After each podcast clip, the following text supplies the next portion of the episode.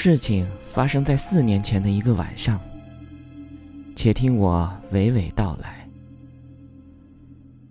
我表弟是个大货车司机，专门给人拉工程上的材料。一开始他没啥钱，只能租车去拉材料。过了几年，他攒了点钱，就买了自己的货车。有了新车，当然是件喜事儿。毕竟是靠这个吃饭的，同时又赶上我们那边修路的工程队找他运材料，算是喜上加喜。提车的这一天，表弟邀请我们都去他们家吃饭，我也去了。到了他家，看见兄弟姐妹们都在聊着天儿，吹着牛，四处走了一下，我却发现没有看见表弟。我便问了他们，他们说他提车去了，还得办点手续，估计得晚点回来。我听了也没在意，毕竟时间还早，便和大家一起玩起了麻将。到了晚上八点多，天已经黑了，我们也准备收拾桌子，好上菜了。可是到了这个点儿，表弟还是没有回来。我就问弟媳妇儿：“你确定他是去提车了？这都快九点了，怎么还没回来？”弟媳妇儿看了一眼时间，也感觉有点不对劲，于是说道：“他走的时候就说是去提车，而且证件啥的都拿上了。”不可能去干其他的事儿啊！我听完，拿起了手机，拨通了表弟的电话。可是电话就是没人接。看着大家都等着，好像也不太好，就跟舅舅商量，要不先让大家一块吃饭，不然待会儿太晚了，回去就都不安全了。舅舅听了，点了点头，也只能这样了。直到晚饭结束十点半的样子，大家伙儿也都散的差不多了，表弟还是没有回来。这下舅舅的火就上来了，大声的骂道：“这个逼崽子，去办个事儿办到国外去了吗？他肯定去外面鬼混了。等他回来，看我不打断他的腿，看他还敢不敢乱跑。”我看着时间也是有点着急，因为电话一直打不通。但这个时候，越急反而越没用。我便跟舅舅说：“舅舅，您先别发火，表弟平时不会在外面乱跑的，肯定是出了啥事儿。等我打通电话问清楚到底啥原因。”舅舅听了没说话，点着烟，闷头抽着。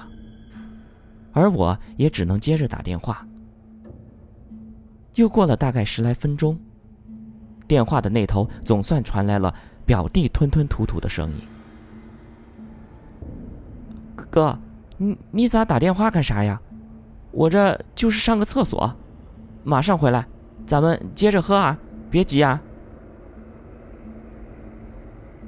我听得晕晕乎乎的，这小子不会在外面喝花酒吧？还跟我喝酒，逗我玩呢？我便回答道：“哎，你在哪儿跟我喝酒呢？少跟我装傻！他们一家人都在等你，你在什么鬼地方？还不回来？”这时，电话那头的表弟哈哈大笑了起来：“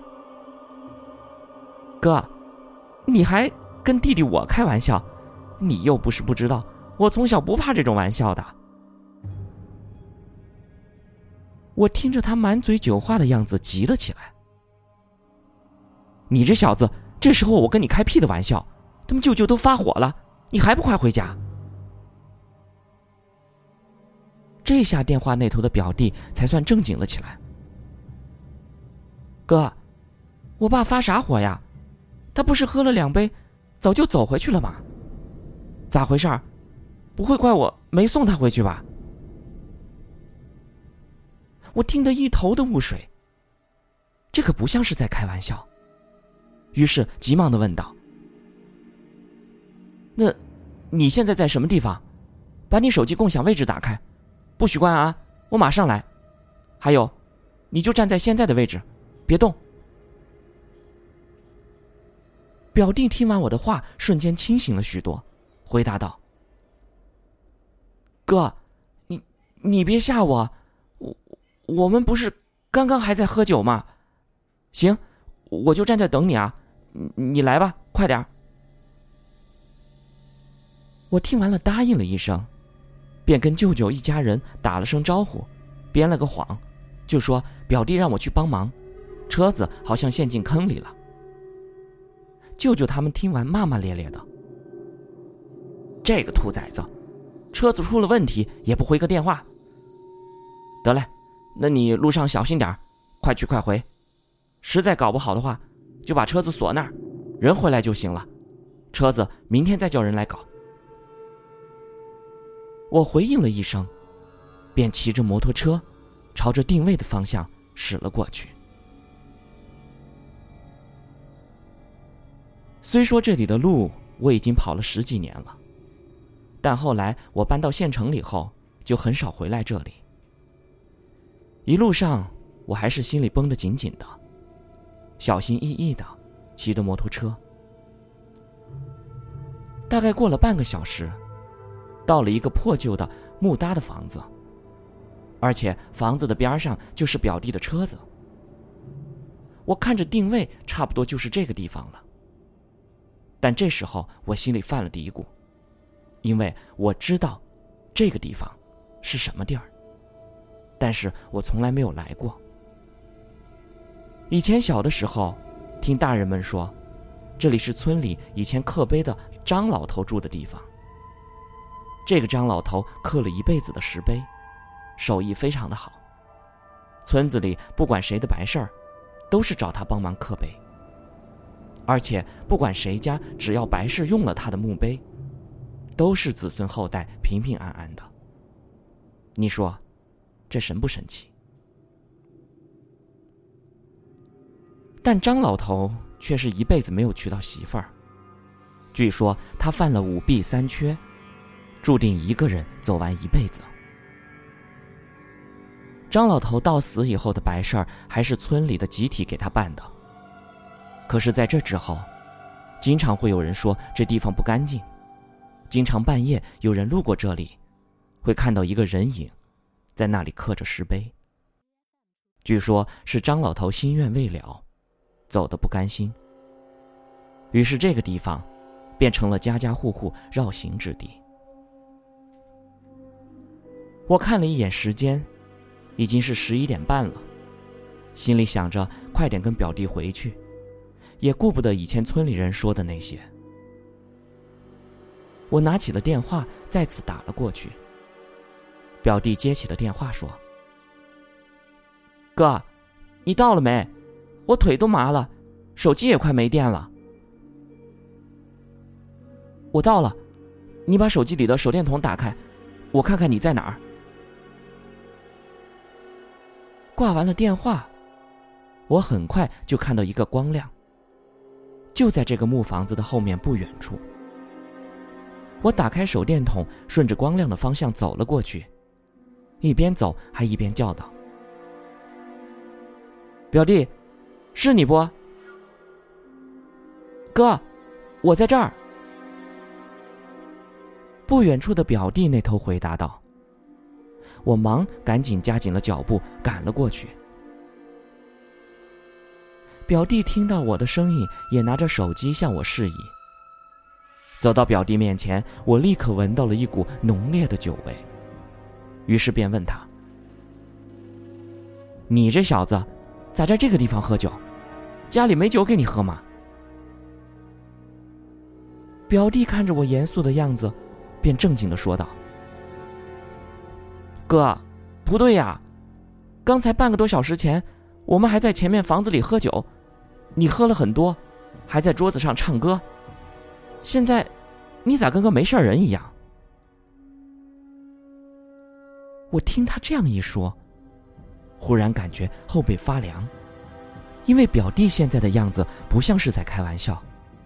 我便问道：“你刚才说，你跟我在前面的房子喝酒，你能指一下是哪个房子吗？”就是这个房子啊？哎，不对呀，奇怪了，半个小时前这个房子还是好好的。灯火通明，亮堂堂的，而且，你和兄弟姐妹们，还有我家人，都都在这里。怎么，忽然房子变成了这样？表弟此时也是惊吓到身子不停的颤抖。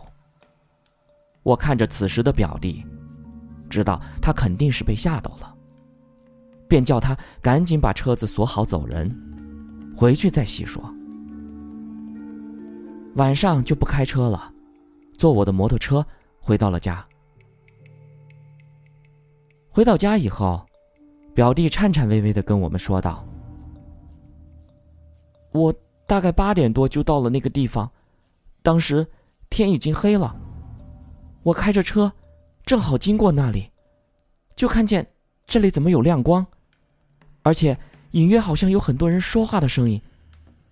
我一时好奇。”便下车去看了一眼，因为我知道这是那个老头的地方，加上村子里以前传言的那些事儿，所以我就远远的看着，并没有上前。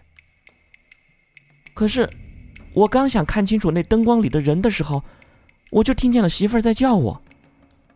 我一开始还以为是自己听错了，但接着又叫了两声，我才听清楚，的确是媳妇儿的声音。我便朝着亮光答应了一声，结果没了回应。我当时特别担心，万一真是媳妇儿在这里出了啥事儿，可咋办？然后便朝着亮光处走了去。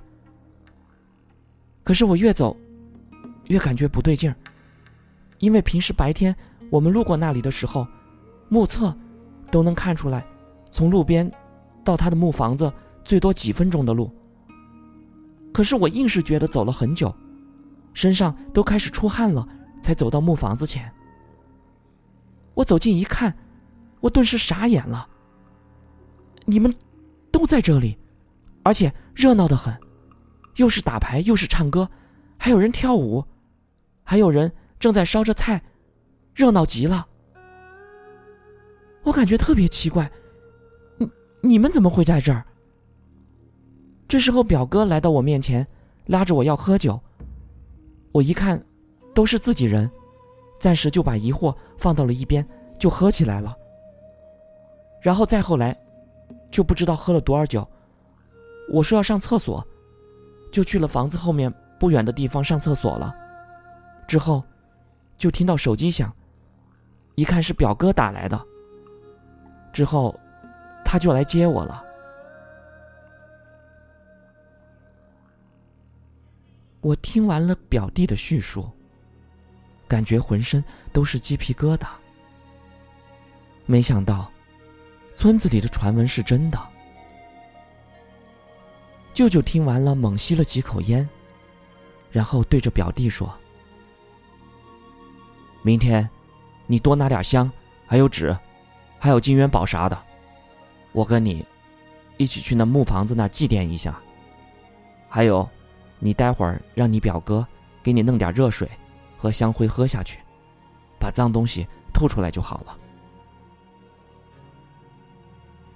舅舅说完了话，便回到了自己房间休息了。第二天一早，表弟便跟着舅舅提着东西去办事儿了。